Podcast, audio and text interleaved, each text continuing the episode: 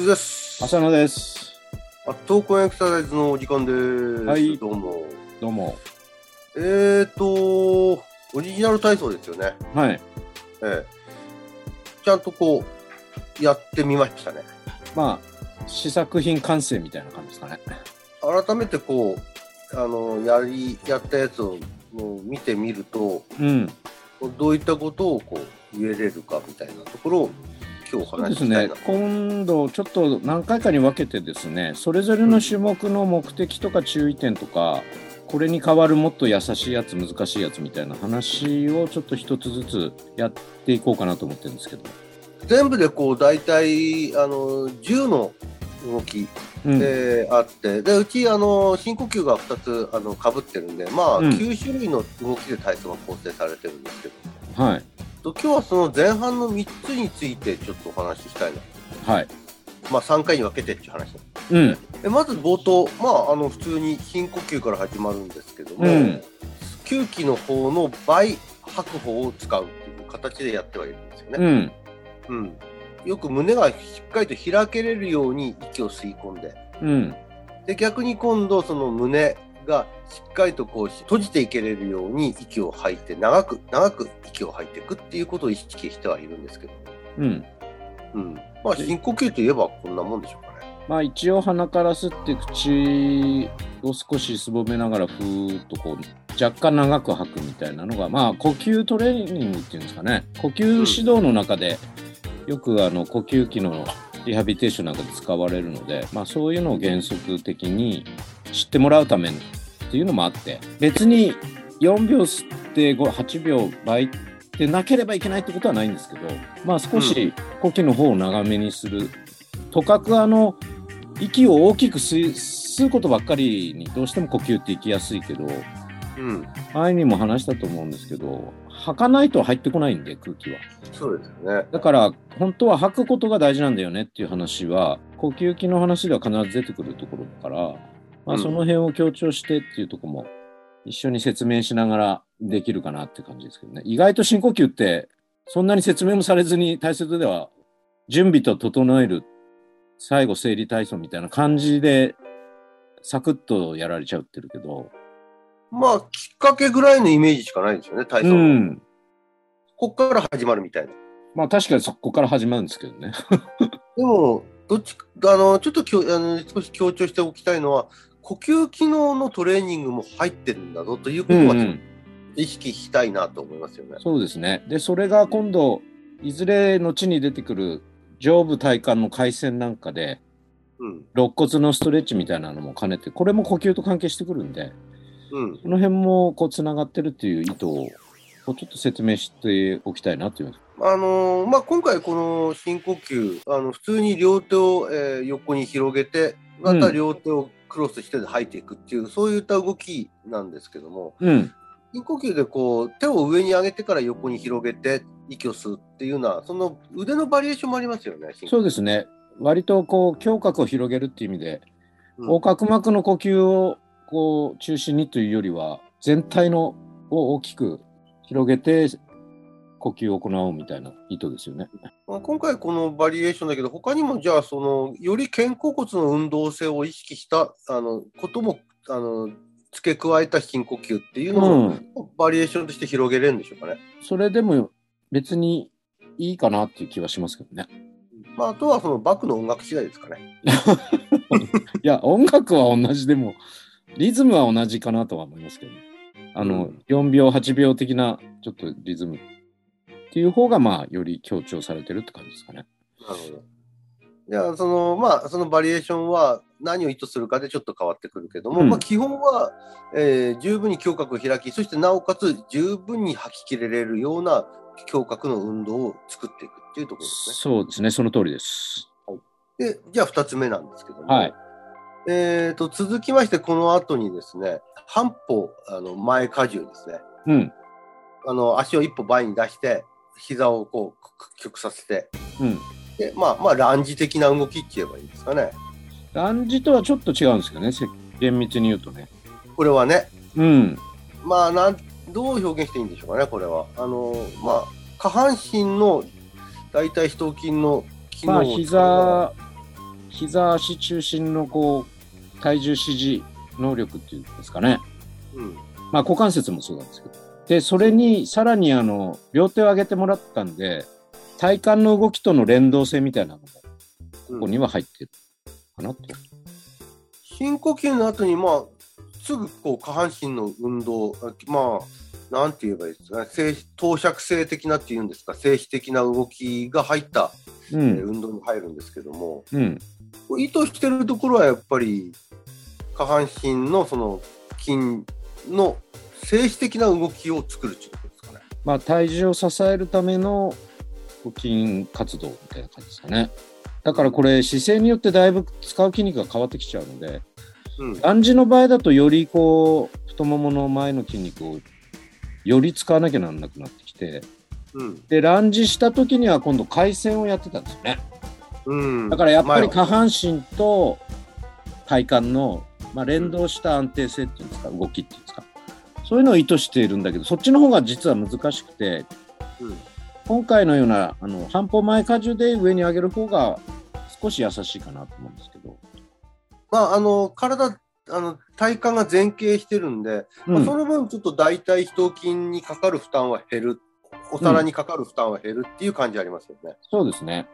うん、で一方、その分、お尻側の大臀筋やハムストリングスの活動、そしてあの背中側の脊柱起立筋の活動が高まっていう、そういう動きをしてますよね。うん。もうこれを今度、その今、おあの浅野さんが言った、えー動きをちょっと変えていくと、まあ、例えばランジにしていけば、それはより太ももの力だけが今日求められていきという。うん。その辺はまあ、やる、あのこの運動をやる側のその、えーレベルに応じて、この姿勢を変えていったり、やり方を変えていくことで、あの難易度、えー負荷量を変えていけれるところにつながるということですかね。そうですね。まあ、願わくば、もうちょっとより活動量の低い優しいやつがあるかなっていうところなんですけどね。うーん。この半歩前ですが、ちょっとやっぱりきついっちゃきついですよね。膝なんかがやっぱり負担はかかるって言えばかかりますから。これ、あれ、正しくやろうとするときついんだよね。うん。で、この正しさっていうのはちょっとこう図解しないと分かりづらいんだけど、いわゆるすねのところと体幹がちょうど平行っていうんですかね。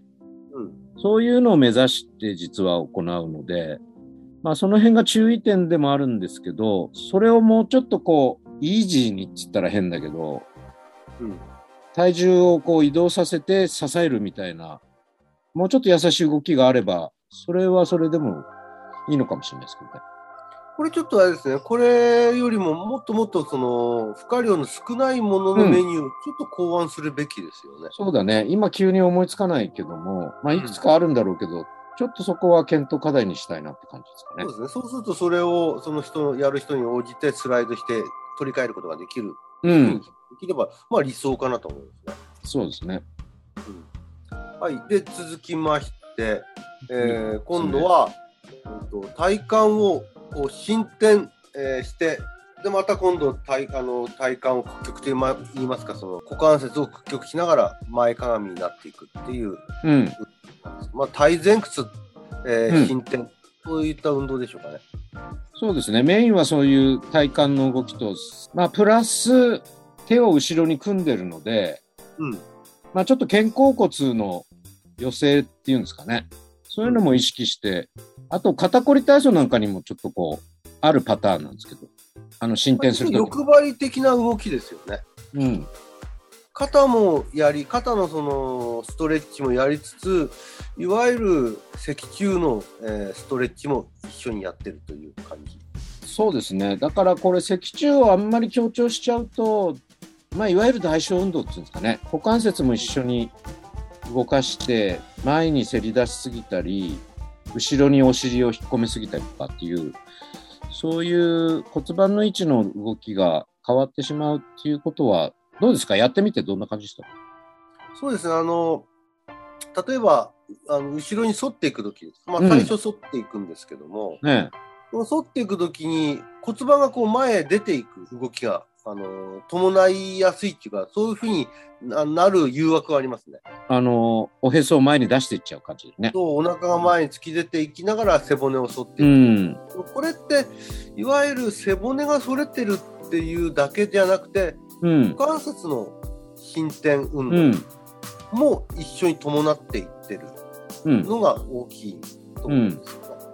まあだから、複合運動だから複合運動でいいんだろうとは思うんうん。ですうん。背骨が動きが硬い人は、そのより骨盤が前へ出る、お腹が前へ出ることで、この動きを成し遂げちゃおうとするところは出てきやすいと思う。うん。それでかえってバランス崩したりとかね。そうで一方、股関節がこう硬い人、まあ、特に伸股関節の伸展という動きが硬い人なんかは、やろうとすればするほど腰にかなり、あのー反る力が働きやすいあのあ。もありますね。ちょっと、その辺を注意しなきゃならないかもしれないですね。あんまりにも反り返りを注注視するよりは、後ろ手にした手を下に下ろしながら、自然にこう進展ができればいいかなっていう、そうですそんな意図が最初あったんですけど。うん、ただ、まあ、当たり前なんですけども、その重心の位置を維持しなきゃいけないんで、うん。あの純粋に背骨だけ反ることはできませんよ。はないですよね。ひっくり返っちゃいますからね。うん。ちゃんとやったら、それはあくまでも。複合運動であることはもうは最初から分かってることなんだけど、うん。その割合が股関節の進展と背骨の脊柱の進展のその割合が人によっては変わってくるなっていうそうですね。こう手動がどこにあるかみたいなところもね。最初からお腹を前に出して結果的に腰も反りましたなのか腰を反ろうとしてちょっとバランスを取るために若干お腹も前に出たっていうんでは、まあ、少し意味合いも違うしね。うん。同じことが逆の今度体前屈側でも言えるかなとああはうん、で背骨が硬い背骨の曲がりが悪いっていう人はより股関節の動きでこうやっていっちゃおうとするうん。そうすると今度逆にお尻が後ろに下がっていくんだろうなと、い。う。ん。うん、お尻尻の方が出てくる。そうでないとで前に倒れちゃう。ね。そうそうで一方ですね今度股関節が硬かったり、まあ、いわゆるハムストリングスというようなところがあの非常に、えー縮んでて硬くなっててこうあの股関節が、えー屈曲しづらいような人たちであればむしろ背骨の曲がりが強くなったり、あるいはもう下手すると膝が曲がって本当のトリックモーションっていうんですかねそうですね。